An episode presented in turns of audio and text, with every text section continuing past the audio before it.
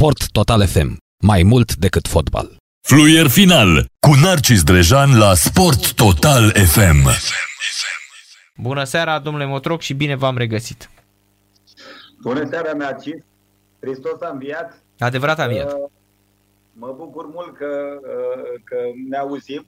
Tu mă și vezi. Da, vă văd, și, vă văd. Uh, ce să zic, că cu ocazia asta îi salut și pe toți cei care ne aud și uh, vreau să-i felicit și pe rapidiștii mei pentru frumoasa performanță de a promova în prima ligă.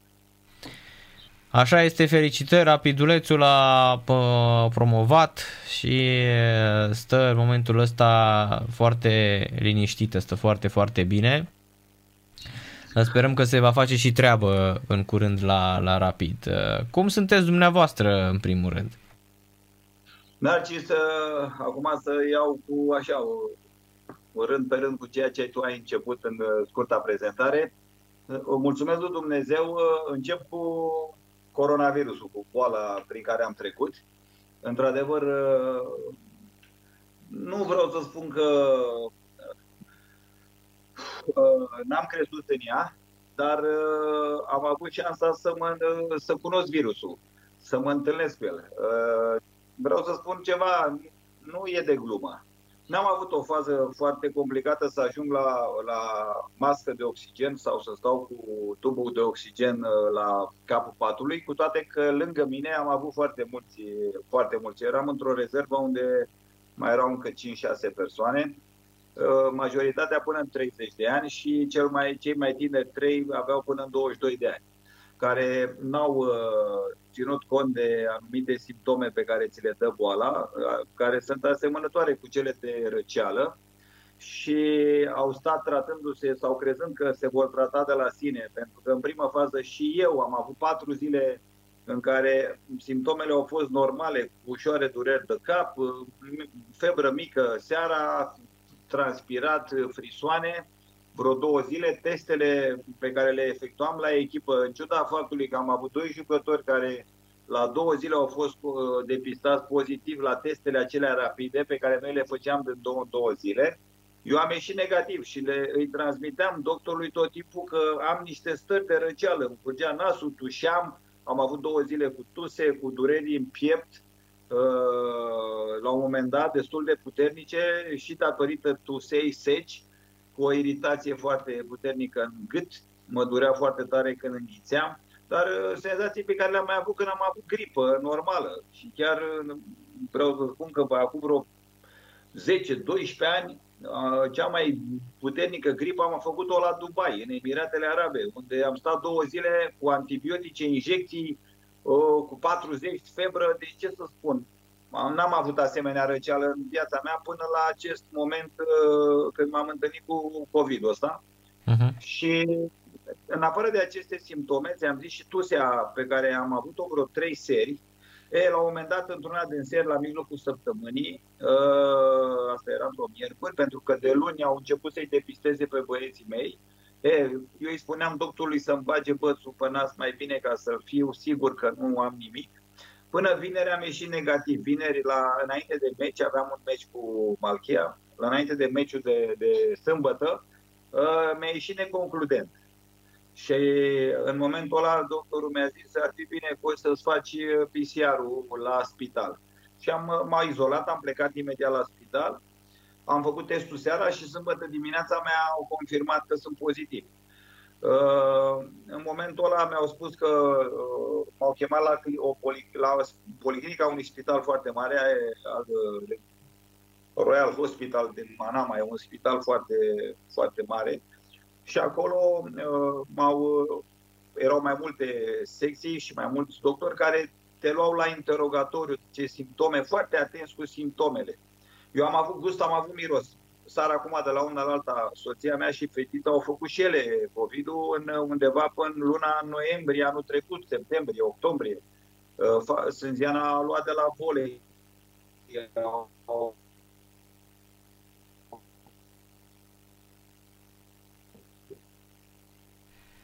Cred că s-a întrerupt. Ne auziți, domnule Motroc?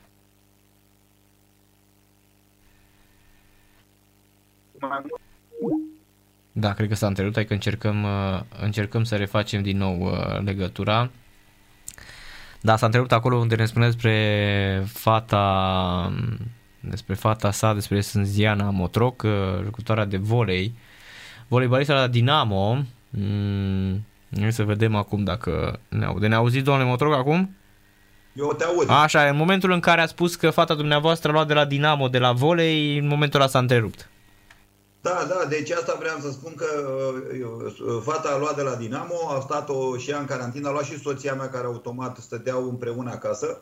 Uh, Vlad nu, că el era la Slatina cu echipa și el a fost, uh, pe el l-a ferit până acum Dumnezeu de treaba asta. E, soția și fimea au avut, nu au avut miros, nu au avut gust, tot așa ușoară febră, dureri de cap și, și mirosul și gustul le-a revenit după câteva luni, două, trei luni bune. Eu n-am avut, eu n-am avut probleme. Am avut miros și gust de la început. Ți-am zis, uh, la spital când am ajuns, după ce m-au testat pozitiv uh, la doctorița unde m-au, re, m-au îndrumat, uh, în primă fază nici n-am vrut să spun de simptomele astea de tuse și de durerea din piept. Și spun sincer că într-o noapte am avut și senzația de sufocat. M-am sufocat pentru câteva minute, zeci de secunde, nu știu. Am avut o senzație ciudată, deci n-am putut să mai respir și e cumplit să simți că nu poți să tragi aer în tine. Uh, dar ăla a fost singurul moment în care m-am panicat. Și în prim, după aia mi-am, ți-am zis că mi-am revenit două zile doar uh, starea asta de răceală și de dureri de cap. E, și când m-am dus la, la discuția asta cu doctorii, în primul fază n-am vrut să spun de durerile astea de piept și de tuse și de faptul că m-am sufocat. Dar parcă, nu știu, mi-a dat așa cineva o palmă peste ceafă și i-am spus până la urmă, Doamne, zic, Doamne, zic, am avut o senzație că mă, mă sufoc și dureri în piept de, de la tuse. Și atunci mi-a recomandat să, să mă internez două zile, să-mi fac o radiografie la plămâni și să îmi fac analizele de sânge. Mai ales că aveam totul asigurat acolo, condițiile erau excelente, eram singur și zic, bă, dacă toți sunt singur, că familia mea era în țară, zic, hai bă, să stau sub supraveghere totuși două zile. Și vreau să spun că am făcut foarte bine, că dacă nu stăteam, nu mă duceam în spital, nu știu cum îmi descurcam acasă. În noaptea când m-am internat, ă, febra a sărit undeva la 39 cu 4, am, deci am sărit de 39 de grade, ă, dar am trecut la niște dureri de cap insuportabile. Deci dureri de cap n-am avut în viața mea. Am avut sinuzită și am avut dureri de cap, dar ca în perioada asta de, de, de COVID n-am avut în viața mea. Deci efectiv îmi venea să-mi smulg părul din cap. Uh, dureri de brațe, am avut niște simptome cumplite în perioada de vreo, de vreo 5 zile. Mi-au făcut intravenos un antibiotic, însă nu, nu, a făcut, nu și-au făcut efectul. Uh, și după 5 zile mi-au schimbat tratamentul, mi-a dat un alt, un alt antibiotic, uh, au zis că e mai puternic, pentru că și ei le încearcă. Mi-au făcut mai întâi și niște teste speciale ca să vadă dacă am vreo alergie la aceste uh, antibiotice intravenos, ce îmi făceau, și mi-au dat uh, MTC-virul pe care am înțeles după aia că și Donald Trump uh, i l-au administrat uh, pastile, știi? Și vreau să spun că da. am revenit în 5 zile, deci am stat 5 zile cu un antibiotic și după următorul tratament cu alte, alt antibiotic 5 zile, mi-am revenit. Mi-au făcut după 10 zile testul uh, PCR mi-a ieșit pozitiv, mi l-au mai repetat a doua zi, încă o dată, tot pozitiv, dar mi-au spus că pot să ies din spital că nu mai aveam febră, aveam 36 cu 8, cu 9, după uh, saturația de oxigen era ok, eram undeva între 92 și 95% și mi-au zis că pot să stau încă 5 zile, aveam de stat în carantină, deja aveam 10 și mai aveam 4. Și după aia mi-au zis că pot să ies automat în casă. E, m-am dus acasă, și a treia zi uh, a venit doctorul la mine și mi-au mai făcut testele alea rapide. Deci după două zile în care am făcut PCR-ul pozitiv, a treia zi când am ajuns acasă, mi-au făcut testul doctorul și mi-a ieșit negativ. Și după aia a început, uh, a început uh, demandada să pot să ies din casă. Eu mai aveam de stat trei zile, aveam meci cu Malchia, un meci foarte greu, o echipă care se bătea să scape de retrogradare și și ei, cu meu, președintele meu, vrea tare mult să fiu pe bancă. Dar numai că nu aveam voie să ies, că eram obligat, că aveam o brățară la mână și nu aveai voie să ieși, că te localizează imediat. Aveam o aplicație pe telefon și imediat cum părăseai domiciliul, uh, erai sunat și te puneau să faci poză unde ești. Așa te localizau. Uh-huh. Și era o amendă foarte mare. Și am condus meciul de acasă, apropo, ca și mudică, pe laptop și cu ei în ședința tehnică de înainte de meci, la pauză am și m-au filmat în vestiar dintre managerii mei, am filmările când o să vin în studio la tine, o să ți le arăt. Și am m-au condus să ia 2-1 prima repriză sau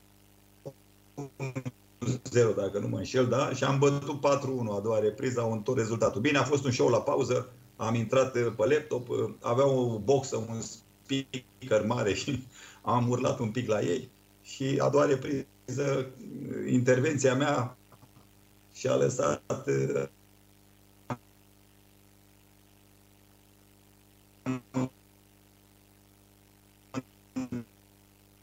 Da, cred că avem probleme iarăși. Rezultatul. Așa, deci... deci... Bine, deci de, de coronavirus și acum mă simt bine, mi-am făcut și anticorpii acum 5 uh, zile, 4 zile, când am, înainte să vin în țară, cu testul, am destul de mare din ce mi s-a spus acolo, undeva pe acolo, deja, eventual, dacă aș face o formă mult mai ușor, pentru că de să înțelegi? Și m-am conformat. N-am, uh, n-aveam niciun să mă ducă. Uh, copiii sunt plecați amândoi, doar eu cu soția. Acum mai ne bucurăm unul de altul cu ocazia asta. Am înțeles. Dar uh, vă așteptați la performanța asta, locul 2 în Bahrein? Da, ce să... Nu vreau să par că mă laud. În general am fost și sunt, și asta mi-e educația, un tip modest. Însă performanța este una fantastică. Pentru mine, Rogosta 2 este ca și cum am luat un titlu. Ieri seara auzeam, auzeam un comentariu legat de locul 2, legat de Steaua undeva la un post de televiziune de sport și spuneau că e o rușine să iei locul 2, corect, ținând cont că ești Real Madrid sau Barcelona. Într-adevăr, nu e o performanță să iei locul 2 și să nu te apropii de niciun alt trofeu. Echipa asta din 1994, Izrifa, când a luat primul și unicul titlu, uh, n-a urcat mai cu 4. Uh, nu are decât o singură cupa a regelui luată în, în 2014 lui cu Rifai, adică 8-0 în 25, câteva zeci de secunde. Uh, eu atunci, având un mare că am avut 8 jucători dați de la un turneu de la Doha și am avut mari probleme cu 4-5 jucători care mi-au făcut cârcei, nu mai aveam schimbări, un jucător mi-a luat și roșu și am pierdut meciul, dar Izrifau a luat cupa atunci, a regelui. Culmea, o echipă care tocmai promovase de Liga 2. E, uh, anul ăsta a fost un an special. Eu când am venit anul trecut, am avut șansa în patru etape pentru că ei m-au, luat, m-au cumpărat efectiv din cuveit. După două săptămâni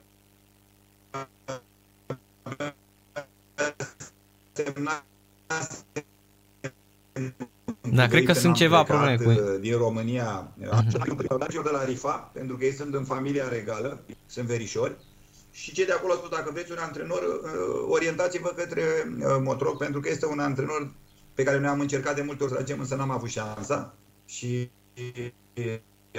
era sub contract și este singurul care ar putea să formeze o echipă de mic.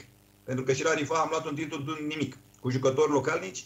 Uh, mă gândesc acum și am, am chiar doi jucători sau trei cu portarul, care atunci aveau în jur de 20-21 de ani. Mie nu vine să cred. Deci eu am luat titlul în 2014 și au trecut deja șapte ani și ăia atunci aveau 20 și ceva de ani și acum au 28 și eu nu vine să cred ce, ce jucători tineri aveam și cu ce jucători am putut să câștig titlul în 2014. E, mhm. întorcându-mă la, la Izrifa, am avut un parcurs uh, în care eu n-am coborât sub locul 3 Narcis. Deci de la începutul sezonului până la sfârșit n-am coborât sub locul 3 am stat numai în primele trei echipe și la sfârșit am uh, terminat pe locul 2. Am avut un ghinion uh, la un moment dat, uh, pe lângă cei doi fotbaliști care mi-au făcut coronavirus, am mai avut și vreo 3-4 accidentați. Am avut un calup de meciuri foarte grele cu campioana antitră Rifau, cu Hadu, campioana care a fost anul trecut, cu fosta campioană Muharac, deci am avut patru meciuri foarte grele care mi-au venit într-un calup de în 4 în 4 zile. Și n-am, am pierdut 1-0 cu autogol, 4-3 uh, cu Hadu a fost un meci, dacă vedeai uh, ceva în care se juca de la o poartă la alta ca în Anglia, foarte deschis jocul. Eu nefiind adeptul acestui joc uh, deschis, nu am putut să mai controlez echipa, am egalat de două ori de la 1-0, 1-1 și de la 2-1, 2-2. A fost 4-2 la un moment dat, am întors 4-3 și dacă mai erau, cred că 5 minute, cred că făceam 4-4. Dar n-am mai reușit. E, și alea patru meciuri pierdute consecutiv m-au îndepărtat de, de Rifa. Din păcate, n-am putut să-i mai prind. A fost o echipă foarte puternică Rifau sezonul ăsta. Poate dacă o nimeream anul trecut sau în orice alt sezon, eu cred că luam campionatul acum am dus echipa. Așa au spus toți de acolo, nu eu uh, personal. Numai că anul ăsta am prins o rifa uh, formată de 9 jucători titulari în echipa națională a Bahreinului. Eu tot timpul am fost și puțin răutăcios. Am spus, domne, păi m-a bătut echipa națională a Bahreinului, nu, nu m-a bătut rifau. Și uh, asta ca să-i ating un pic pe cei de acolo, dar uh, nu pot să le iau de merite pentru că, într-adevăr, au făcut o echipă foarte bună. Au băgat bani, dar au făcut o echipă foarte bună și toată lumea a vorbit foarte frumos de echipa noastră să le ții piept și cei de acolo au spus că singurii cu care uh, au avut emoții și de care s-au uh, speriat și le-a fost frică a fost echipa, echipa mea, Izrifau. Mm-hmm. Da. Am ajuns în finala Cupei uh, Federației și m-a bătut Muhara cu... De fapt nu m-a bătut, m-am bătut singur. Mi-am dat autogol în minutul 15 și minutul, am egalat și în minutul 80 mi-a scăpat portarul mingea în poartă la un șut banal, o minge care puteai să o prinzi și tu și eu. Uh, nu știu ce a vrut să facă și mi-a scăpat mingea în poartă și jucătorii n-au mai putut să întoarcă rezultatul. Am pierdut finala cupei, a fost ultimul meci. Iar în semifinala Cupei Regiului m-a scos Rifau care a luat și, și cupa uh, ulterior. Uh, și voi juca Supercupa Bahreinului în, uh, uh, la începutul sezonului, undeva, cred că la începutul lui septembrie. Uh-huh. Rămâneți... Am uh, calificat echipa în Cupa Asiei. Este pentru prima dată în istoria clubului când echipa este calificată în Cupa Asiei. Cupa Asiei uh, AFC Cup, acea competiție ca Europa League, uh-huh. câștigată de, de Ion Marin de două ori cu Cuveit Club, când era antrenor în Cuveit. Uh-huh. Și este o competiție foarte importantă pentru ei, pentru că, repet, este, este prima dată în istoria clubului când echipa prinde asemenea o asemenea competiție internațională în golf. Uh-huh. Dar fotbalul unde este la uh, nivelul ăsta față de Emirate sau față de Arabia Saudită? Puteți să faceți așa o, o hai să-i păi, spunem... Narcis. Fac, pot să fac, e simplu. În primul rând, eu am dat niște interviuri pe acolo și am spus că money talks, banii vorbesc. În momentul în care tu ai jucători la echipa ta, unde contractele se duc până undeva 5-6 mii de dolari, și în Emirate, Arabia Saudită, nu, nu vreau să spun de Liga a doua, deci eu vorbesc de prima ligă, că ne comparăm că toți suntem în prima ligă, unde salariile sar de la 3, 4, 500 de mii până la milioane, e diferență mare, dar acum hai să spun altă problemă, că știu că s-a comentat mult și când eram în Iordania și spunea ce campionat e domne în Iordania, ce fotbal e. e. Vreau să spun că Iordania atunci a ajuns până la barajul de calificare la mondiale, a bătut Japonia, a bătut Australia, și uh, au fost scoși la baraj de Uruguay. Ai înțeles? Da, știu, știu, știu, știu. Și Iordania era peste Emirate, peste Qatar și peste Arabia Saudită. Uh-huh. Ca și clasare în uh, uh, acel uh, clasament FIFA, ai înțeles?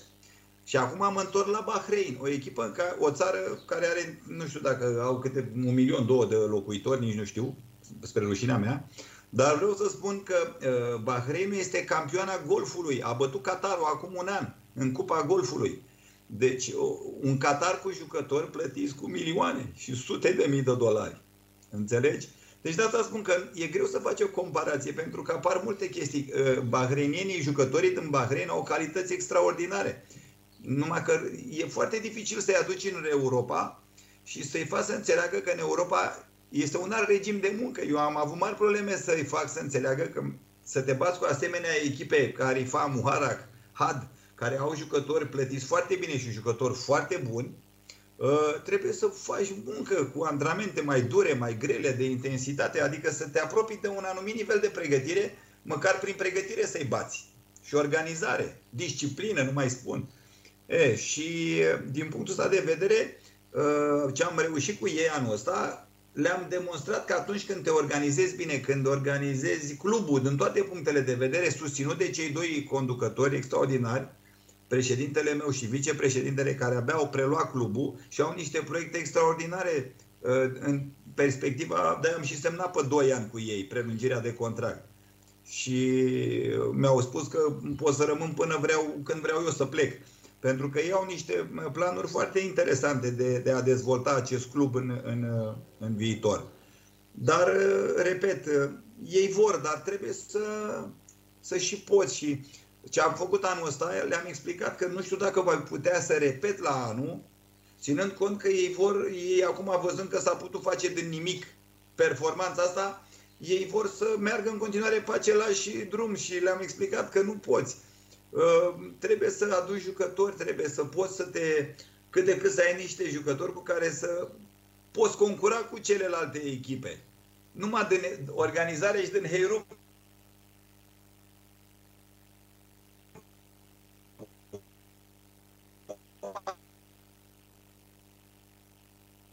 Da, măcar am înțeles? O duci o perioadă după care nu mai poți să o mai duci. Uh-huh.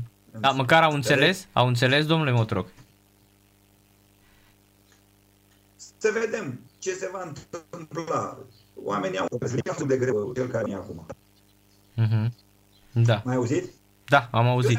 Eu, sunt oameni foarte, foarte deștept. Președintele meu este un, un uh, băiat foarte de, de stupați, isteți, uh, au o educație specială, are o de fără, au făcut sport, el chiar a jucat și fotbal la nivel de junior chiar la acest club. Tatălui a fost președintele clubului pentru mulți ani. Uh, tatălui acum este ministrul apărării în Bahrein. Este uh, vărcul regele Bahreinului. Deci uh,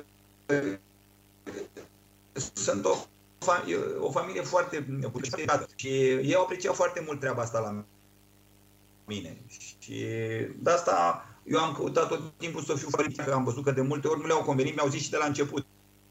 Eu le-am și spus de la început. Domne, zic să nu uitați, nu mi-am luat copii după contracte, nu mi-am luat nimic, eu aveam o relație cu președintele de la RIFA incredibilă. Și m-am trezit în vară pentru că am supărat un conducător din club, un vicepreședinte care mi-a sugerat să iau niște jucători în iarnă și să dau pe alții afară. Uh, eu nu am fost de acord și datorită acestui aspect uh, au, mi-au pierdut contractul. Nu l-au mai găsit. După vreo două luni eu tot întrebam de contract și nu l-am mai găsit. Și le-am explicat treaba asta. Domnule, mie nu-mi place să pun, uh, să pun rahatul sub să mă iertați de expresie.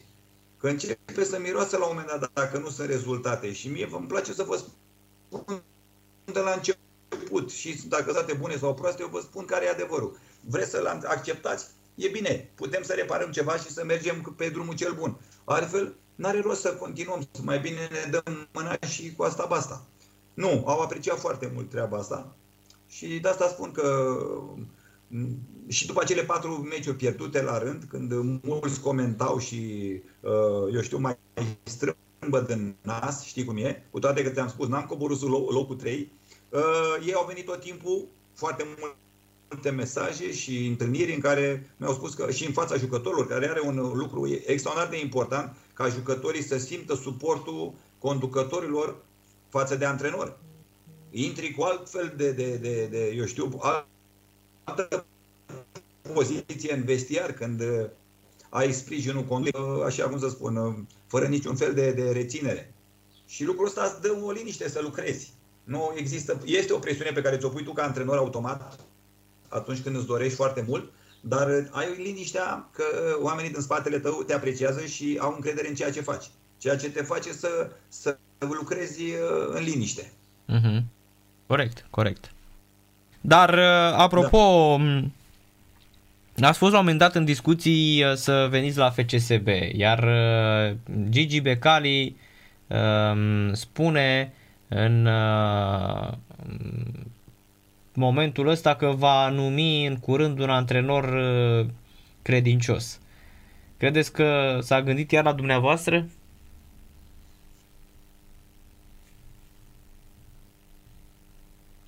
Nu, la mine nu s-a gândit. Nu am avut uh, nicio întâlnire cu dânsul în ultima perioadă. Am urmărit și eu și am văzut toate, toate discuțiile și uh, tot ce s-a întâmplat și cu Șumi și cu, am văzut astăzi anumite declarațiile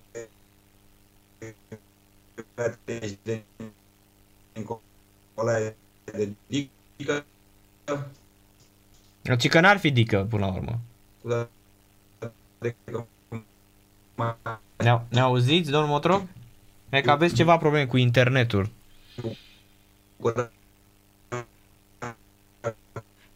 Da. A fost de două ori, am căutat să explic și eu de la început, pe lângă faptul că, nu știu dacă are vreo legătură faptul că ți-e frică de Dumnezeu sau crezi în Dumnezeu, să, să, să poți să fii, să și antrenezi. Nu are nicio legătură. Una e una, alta e alta. Iar eu acolo, de la un moment dat asta am încercat să explic că pe lângă trecutul meu și ADN-ul meu de rapidist și de, de, eu știu, de această iubire pe care tot timpul mi-am arătat-o față de acest club minunat, pe care am moștenit-o de la tata și probabil că și copilul meu, copiii mei o moștenesc, mai ales Vlad, băiatul meu, dar sunt lucruri pe care nu trebuie să le arăți în viață, iubirea asta nedeclarată o ții pentru tine în suflet, pentru că sunt foarte mulți care marșează pe dat în gură, dar până la fapte e drum lung. E, mă întorc și spun am la un moment dat chiar spun sincer că mă gândeam așa, când ieri am ascultat foarte atent azi noapte, mă uitam la televizor și am văzut interviul domnului Mircea Lucescu la Digi. Și la un moment dat a intervenit Șumi și Nea Mircea i-a spus o chestie că atunci când ai niște oferte de la astfel de echipe, au mai, am mai dat exemplu cu antrenori care au plecat de la un club la un alt club rival și până la urmă ești antrenor profesionist. Și îi spunea că trebuie să fii nu uh, sentimental și trebuie să gândești rațional. Uh, și stăteam și mă gândeam și eu când am avut discuția cu el și la un moment dat spun sincer că mă rugam la Dumnezeu să dea un semn așa ce să fac. Pentru că tentația e mare să refuzi un Dinamo, un Steaua, un Rapid când ai niște, eu știu, le ai pe masă sau există acea șansă. Uh, nu sunt mulți care refuză. Înțelegi? Și nu știu cum a venit a doua zi, ne-am întâlnit și uh, am încercat să explic că aș vrea tare mult să pot să lucrez să mă lase să lucrez, deci asta ar fi fost una din discuții, și, bineînțeles, să avem o comunicare, că este normal să ai o comunicare cu conducătorul echipei și cu omul care dă bani, dar exact cum s-a întâmplat în perioada lui Reghe, să fie foarte bine informat și nu influențat de alții. Și aici trebuie să fii destul de dibaci, iar eu mă întorc ca să stai în 10, 12, 14 ani în golf, cap coada contractele, și să discuți cu cei care conduc aceste cluburi, uh, în speță arabi, nu știu, să întrebi, uh, uite, patronul de la Metaloglobus este uh, arab, e din zona arabă. Să-l întreb dacă e ușor. Uh-huh. Înțelegi? E, trebuie să ai mult tact. Și aici, de asta spun, a doua zi când am avut întâlnirea cu domnul Becali, mi-a spus, zice, Florin, știi care e treaba? Dacă la o adică Uh, era puțin și lui ca și acum uh, exista teama asta de suporteri, adică uh, el totuși zice că nu ține cont, dar îl afectează și îl, îl, îl influențează presiunea suporterilor, mai ales în perioada și nu numai, acum hai să zicem că suporterii ăștia s-au cam împuținat și sunt taberele astea în două împărțite. Uh-huh. Însă, într-o anumită perioadă,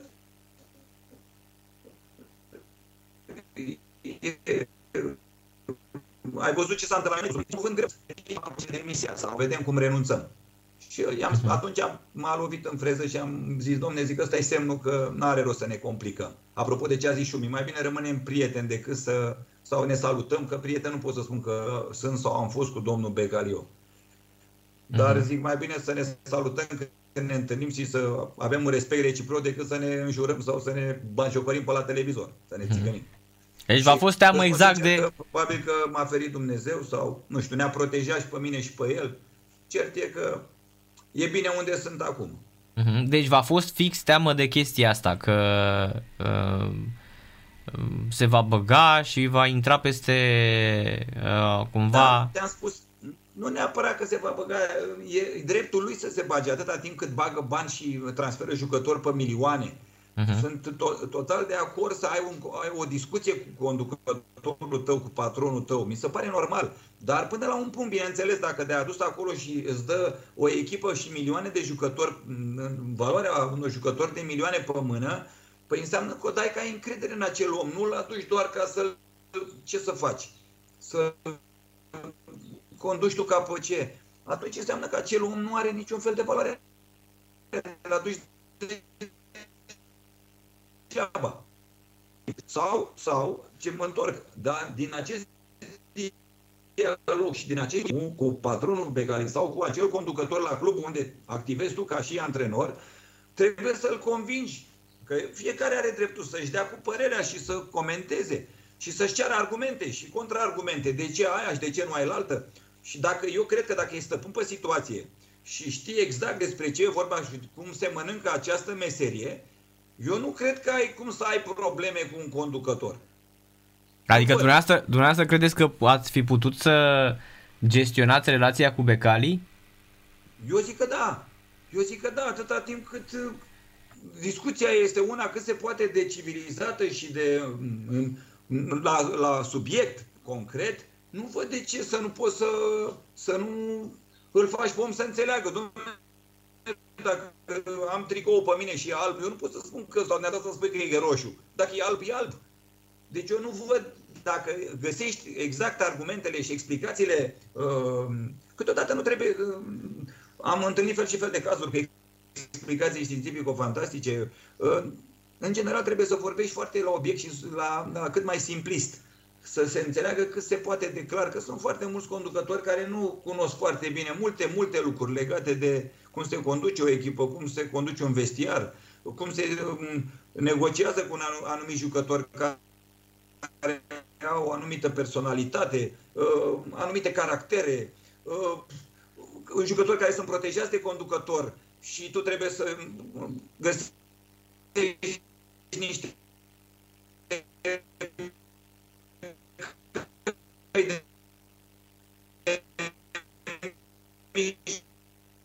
da, avem, uh, sunt... Să fie bine. Și în experiența lor de lucruri care s-au întâlnit, știi, și poți să înveți lucruri incredibile din ele. Da, da. Că sunt ceva probleme, se tot întrerupe din când în când, domnule Motrog, nu știu dacă e de la noi, de la internet sau de la dumneavoastră. Uh, da. Eu vă înțeleg, adică înțeleg așa. Acum vă aud, vă aud, da. Da. Adică vreau să spuneați că uh, se poate uh, gestiona o, o relație cu un patron dificil cum este Becare, explicându-i cum spuneți noastră că uh, până la urmă un jucător poate sau nu poate.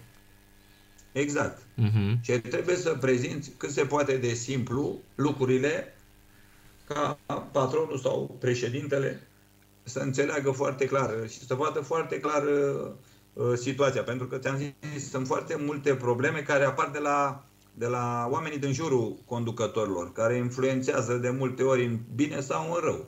Uh-huh, Și da. atunci e important, cei care sunt pe lângă echipă, e important ca conducătorul să aibă dialogul direct cu antrenorul de multe ori, nu prin intermediar sau prin X și Y care, știi cum e, ca la telefonul fără fir. De multe ori ce pleacă de la tine ajunge de format la capătul celălalt al telefonului. E ca exact. la noi exact. acum cu internetul. Exact, exact. Cu fake news și cu dez- dezinformările, corect. Dar exact. Uh, în fotbalul român, de ce credeți că nu sunteți ofertant, domnule Motroc? De ce nu vă caută nimeni? În afară de oferta aia de la FCSB, de ce nu? Nu știu, am pus niște condiții de bun simț. Am avut o discuție la Iași acum vreo 2 ani, înainte de pandemie, și am pus condițiile să mi se plătească salariul la timp, să nu se întârzie o zi. Am acceptat un salariu mai mult decât de bun simț, sub ce avea Stoican la momentul ăla, când tocmai plecase Stoican.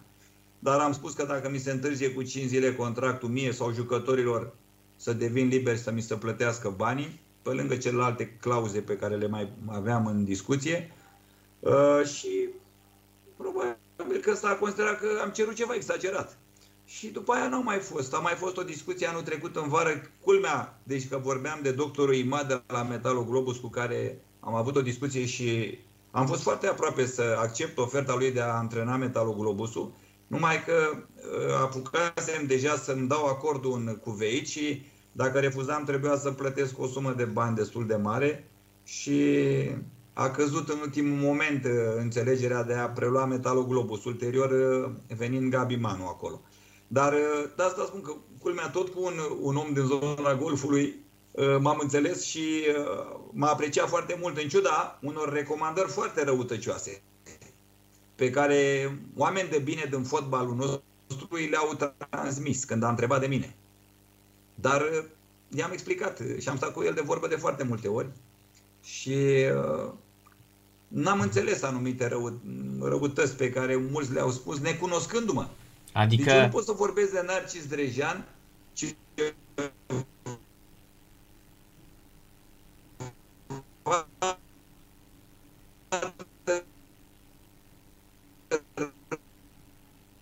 Dar cred că sunt ceva probleme la conexiune.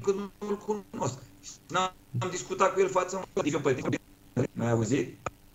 Da, s-a întrerupt uh, iarăși un... Uh, spuneați în momentul în care spuneați că nu pot să vorbesc despre să despre mine dacă nu mă cunoașteți. Corect, și asta e adevărat. Adică v-au îmbârligat cu alte cuvinte alți oameni da. din fotbal. Păi...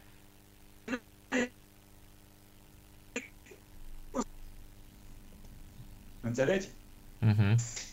Da, urât. Foarte urât. Da, și de asta de aici și asta a fost ultima discuție cu, cu domnul Imad. Eu am plecat. De asta spun, în România este destul de greu. Nu știu de ce. Nu știu cu ce am supărat, cu ce deranjez. Nu știu. Am o pregătire extraordinară. Mă, nu vreau să par și eu penibil ca, sau să cad în penibil ca uh, eu știu cum e luat uh, Ionus Chirilă, care e un băiat extraordinar de deștept și de capabil. Uh-huh. Însă, până la urmă, nimeni nu e perfect. Toți avem defecte. Dar din punct de vedere profesional, când ai niște rezultate și niște performanțe care vorbesc, pe lângă o pregătire, pe lângă, eu știu, și alte lucruri care m-au format ca fotbalist după aia, în fine. Uh, nu văd cum anumiți oameni care efectiv nu știu cu ce se mănâncă meseria asta. Nu știu, ei nu înțeleg, este ceva de domeniu științific-fantastic de complex e meseria asta de antrenor. Nu e totul numai pe lângă o pregătire extraordinară trebuie să ai mult har, trebuie să ai multă diplomație, trebuie să fii un fin cunoscător, ți-am spus, al omului, al persoanei cu care lucrezi, că lucrezi cu oameni, nu lucrezi cu animale. Uh-huh, Înțelegi? Uh-huh. Și de asta spun că măcar hai că eu nu motroc, na, ce motroc, a antrenat în golf, are trei cupe, două campionate, care efectiv mulți râd și îmi fac mișto căreală. Dar, repet, eu știi cât am mai spus odată ție. Ea încearcă, bă, să iei un titlu pe PlayStation jucând normal. Să vezi dacă poți să-l iei. Da, fără să uh, salvezi, fără să, exact, să dai înapoi. Fără să măsnei jocurile, da. Exact, da, exact, sau, exact. Sau jucătorii. Da, mă gândesc aici, uh, în primul și în primul rând, la... Uh, da, e interesant aici, că până la urmă dacă ar câștiga, atunci când câștigă Olăroiu, fai de mine ce performanță fantastică. Dar dacă ar câștiga, cum a fost Ion Marin, care a luat de două ori AFC Cup, dacă este Motroc, uh, na, lasă, domne, că nu Hai sunt... să spun ceva acum, Uite, întorc, cum a fost și Isail acum, că a luat uh, titlul de vicecampion cu o echipă la fel. Păi suntem doi români vicecampioni în golf. Isail exact. cu uh, Banias, echipă pe care am promovat-o ca secund în, 19, în 2004 cu domnul Sighitiu. Uh-huh. Banias a fost promovat în prima ligă de doi români, Sighitiu și cu Motroc secund. Uh-huh. Dar uh, m-am bucurat tare mult și m-aș fi bucurat ca el să ia campionatul, însă din păcate Jazira a fost mult mai puternică, n-a putut să-i dărâme. Dar a avut un parcurs extraordinar, uh, Daniel. Eu i-am urmărit toate meciurile. De asta spun, deci doi români în golf sunt vicecampioni. Cu două echipe care nu ne dădea nimeni nicio șansă, mă întorc. Deci noi n-am antrenat Hilal. Atunci când într-adevăr antrenezi Hilal sau antrenezi Alain sau antrenezi cluburi mari, grele, într-adevăr e un eșec locul 2. Bă, dacă ne antrenezi echipe pe care au căzut numai, au promovat, au retrogradat, au promovat, că și Isăilă, uh, uh, echipa acum 2 ani a fost retrogradată de un portughez care a făcut furori în Arabia Saudită, unul Gomez, care a plecat până Anglia și l-au dat aia afară după 6 luni. Un antrenor care a, a avut o, o conjunctură fantastică la Town, uh, ajungând până în Cupa Asiei, până în finala Cupei Regiului și calificând echipa în Cupa Asiei, când a venit Costel Gâlcă și a luat echipa după el, mai înțeles? Uh-huh. Că el a plecat atunci la Ahli în uh, Jeddah. Numai că și la Ahli n-a mai făcut față, pentru că e un club cu alt calibru față de Town. Da. Și după șase luni a plecat, uh, ulterior ajungând la Banias, Banias la retrogradare. E, n-a putut să-i salveze, a retrogradat el plecând. De asta spun că Isăilă cu Banias, iar eu cu Izrifau, noi am antrenat echipe micuțe. Nu sunt echipe de calibru.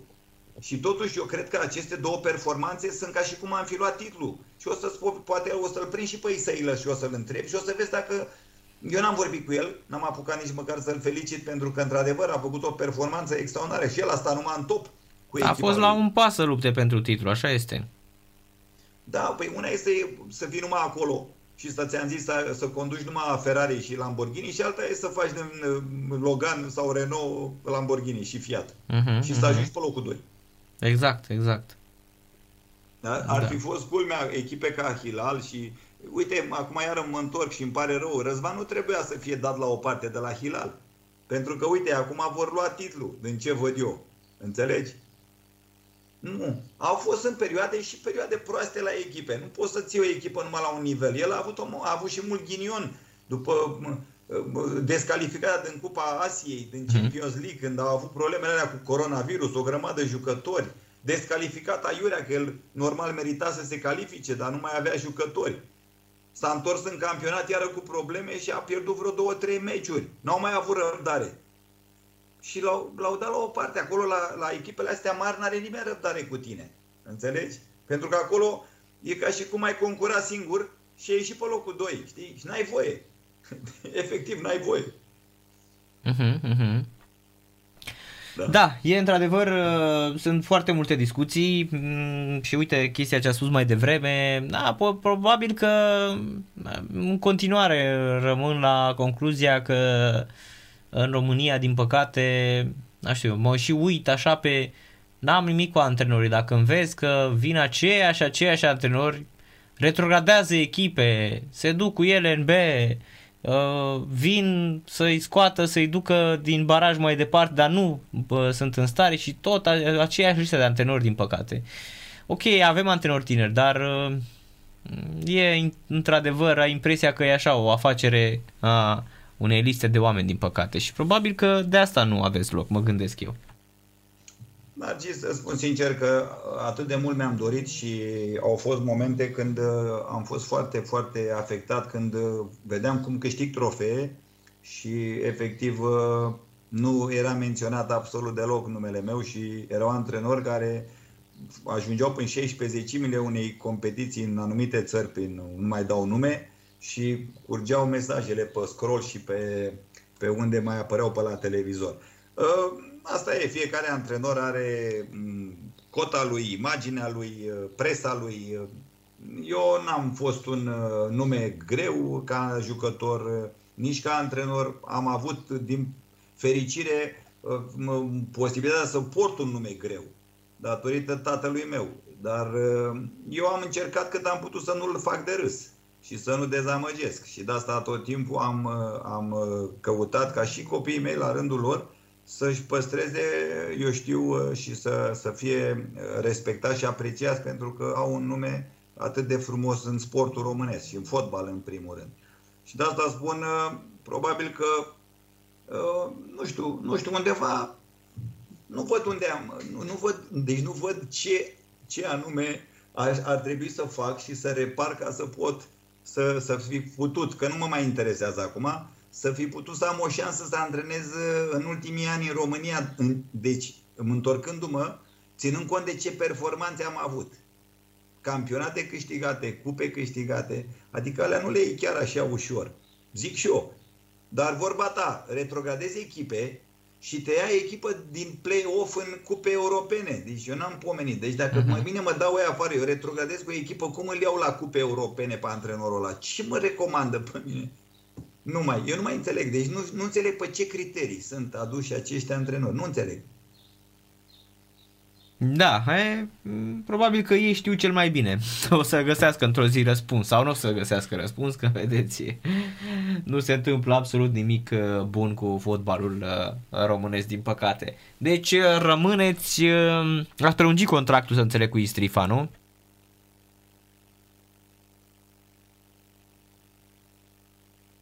Iară s-a blocat. Domnule Motroc, ne auziți acum? Da, cred că e posibil să, să fie fluctuații de internet la uh, domnul Florin Motroc. Ne auziți acum, domnule Motroc? Ne, hai, da, poate a, așa, așa, acum așa a revenit, da. Cred că aveți fluctuații de internet pe acolo, pe unde stați dumneavoastră. Sau poate la noi, cine știe. Un semnal, în fine. Asta, asta pentru că am, am prelungit cu, Așa. cu ei 2 ani contractul, un contract care efectiv președintele clubului mi-a să fac cum vreau eu. Uh, am o clauză să plătesc să, să plec. Le-am explicat că nu, nu aș fi tentat să plec decât dacă ar fi o provocare specială și într-adevăr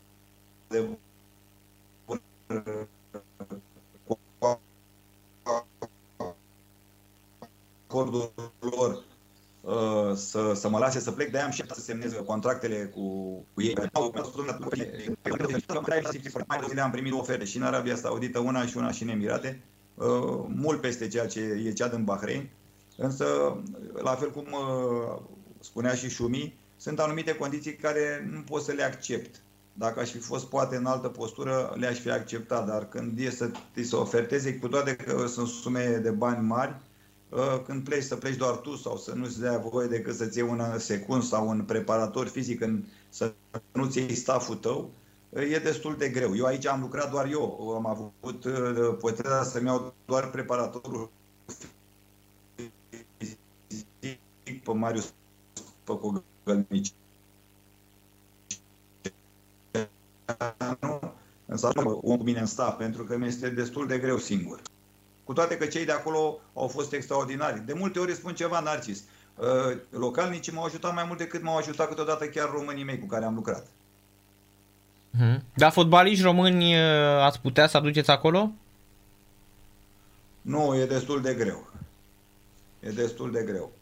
Ca dovadă că în afară de Budescu care are o valoare și un nume și un CV foarte bun, uh, niciun alt român, a, și Mitriță care a fost adus pe o filieră cu acei investitori și care au același club și l-au îndrumat în America să vină la Ahli în, în, Arabia, în Arabia Saudită, unde e reghe acum. De asta spun că e destul de greu să poți să aduci români. Uh-huh. Deci, uh, dar uh, presupun că s-ar găsi așa fotbaliști, nu? Adică să joace acolo. Sau sunt salariile mai mici nu, în Bahrain? Unde? În Bahrain? Da, adică față de Liga 1, de exemplu. Cam chiar, da, cam, cât, cam cât câștigă fotbaliștii? În primul rând, mare avantaj la echipa mea este că se plătesc foarte la timp salariile. Uh-huh. Și deja clubul are credibilitate așa cum ei s-au interesat de mine când m-au adus și am venit la recomandările celor de la, celor de la RIFA Fratele președintelui meu este șeful Federației de Fotbal din Bahrain și ei au întrebat de mine în Bahrain. Uh-huh. E, întorcându-mă la ce spui tu, um, este destul de, de, de uh, greu să, să aduci jucători când n-ai stabilitate la echipa ta. Acum văd că, datorită acestei liniști pe care uh, conducătorii mei au asigurat-o clubului, plătind la timp, neîntârziind salariile, chiar dacă au fost mici, uh-huh. sunt foarte mulți jucători, chiar localnici din Bahrain, care vor să vină la noi la echipă, pentru că Celelalte cluburi, o mare parte dintre ele au mari probleme cu salariile la timp să le plătească. Și mulți fug. Zice, domne, decât să iau bani mulți și să nu mi dea sau să risc să nu-i mai primesc, ă, mai bine mă duc la un club unde primesc și banii. Este o treabă mult mai ă, serioasă din ceea ce au arătat cei de la mine, de la echipă, pentru tot ce au făcut anul ăsta. Uh-huh. Și deja ă, jucătorii acum încep să, încep să te caute. Uh-huh. Și asta e un lucru bun. Da, corect. E, să sperăm Pentru că... Totul, totul, pleacă de la, totul pleacă de la liniștea asta, Narcis, stabilitatea asta financiară. Uite, în România, cluburi cu jucători care săracii se chine, mă uitam și la Liga a doua cu Călărașul, uh, prima ligă Iașu, uh, uh, pe la Hermannstadt. E cum să... Deci au și jucătorii ăștia au și ei familie, au copii, au neveste. Cum să te duci acasă și să nu poți să le pui un nimic pe masă? Adică nu se poate așa ceva. Și nu sunt niște salarii să zici, băi, iau un salariu și trăiesc din el în 20-30 de mii de euro pe lună, ok, o duc un an. Uh-huh, Dar uh-huh. nu toți au 20 de mii, 10, 20 de mii de euro. Au câteva mii de euro, unii au și câteva mii de roni. Înțelegi? Da, corect, corect. Da, deci în continuare... E greu, e greu să, e greu să faci performanță. Uh-huh. Deci rămâneți în continuare ancorat în fotbalul din, uh, din Orient. Da, e mai, e mai da, bine da. acolo. Numai o minune mă mai poate aduce în România în momentul de față, să spun sincer. Ce înseamnă o minune? Nu văd, nu văd, nu văd uh, un om care să mă poată convinge uh-huh. uh, că e bine să mă întorc în România. Nu văd. Uh-huh. Ce înseamnă o minune, uh, domnule Motroc? O minune înseamnă un om care să uh, aibă încredere în antrenorul pe care vrea să-l aducă la echipă, un, uh-huh. un om care să-i creeze un climat în care să lucreze în liniște, fără influențe, fără mănării, fără uh, să plătească la timp jucătorii, să nu-i mai mintă și atunci să-i ceară performanță. Mi se pare corect. Dacă tu nu dai nimic, nu oferi nimic și tu vrei ce vrei până la urmă. Nu, e păcăleală, ne păcălim unii pe alții. Da, foarte adevărat. Și rezultatele se văd. Eu abia aștept să, vădăm, să, să văd cum arătăm cupele europene, sincer. Abia aștept vara asta. Nici nu vreau să mă gândesc. Deci, nu știu, am așa un feeling că nu mai trece nici de primul tur preliminar acum.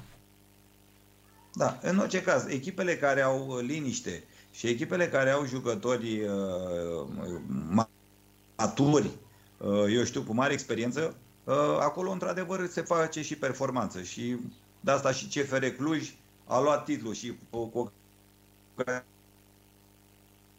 de asta îl felicit pe Edi pentru ce a făcut și cum a gestionat o perioadă deloc ușoară la CFR. Și cred că uh, antrenor care are uh, multe calități, însă nu demonstrase concret. Dar eu cred că prin ce a făcut anul ăsta, sezonul ăsta cu CFR, într-adevăr a demonstrat că a ajuns la o maturitate și că era momentul să câștige un titlu de campion. Pentru că nu i-a fost ușor, dar, repet, a avut un grup extraordinar la Cluj, uh, jucătorii care știu exact ce înseamnă performanța, știu exact ce înseamnă responsabilitatea și aici cred că au avut, uh, au avut câștig de cauză cei de la CFR.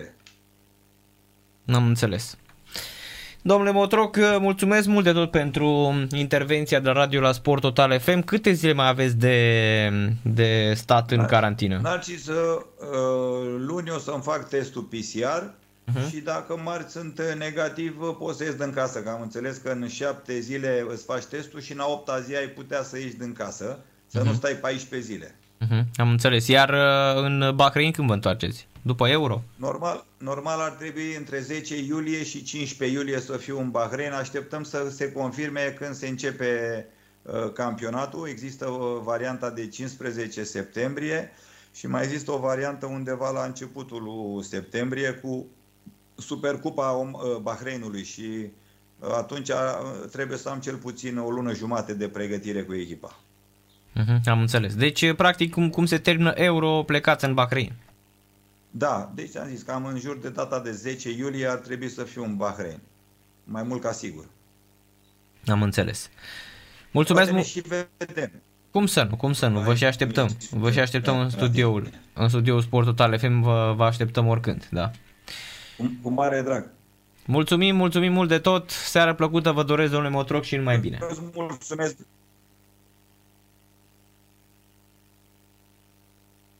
Eu îți mulțumesc pentru, pentru, eu știu, uh, și uh, vreau să urăm celor care astăzi sărbătoresc Sfinții Constantin și Elena.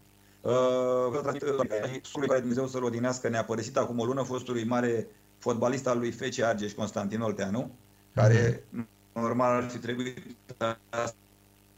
să, să sărbătorim, dar din păcate nu mai avem cum. Și doar să-i trimitem un gând de bine Uh-huh. acolo unde e. Fostul Și socru, de numele Constantin și Elena, multă sănătate și bucurie și fericire. fostul socru al dumneavoastră, Constantin Olteanu.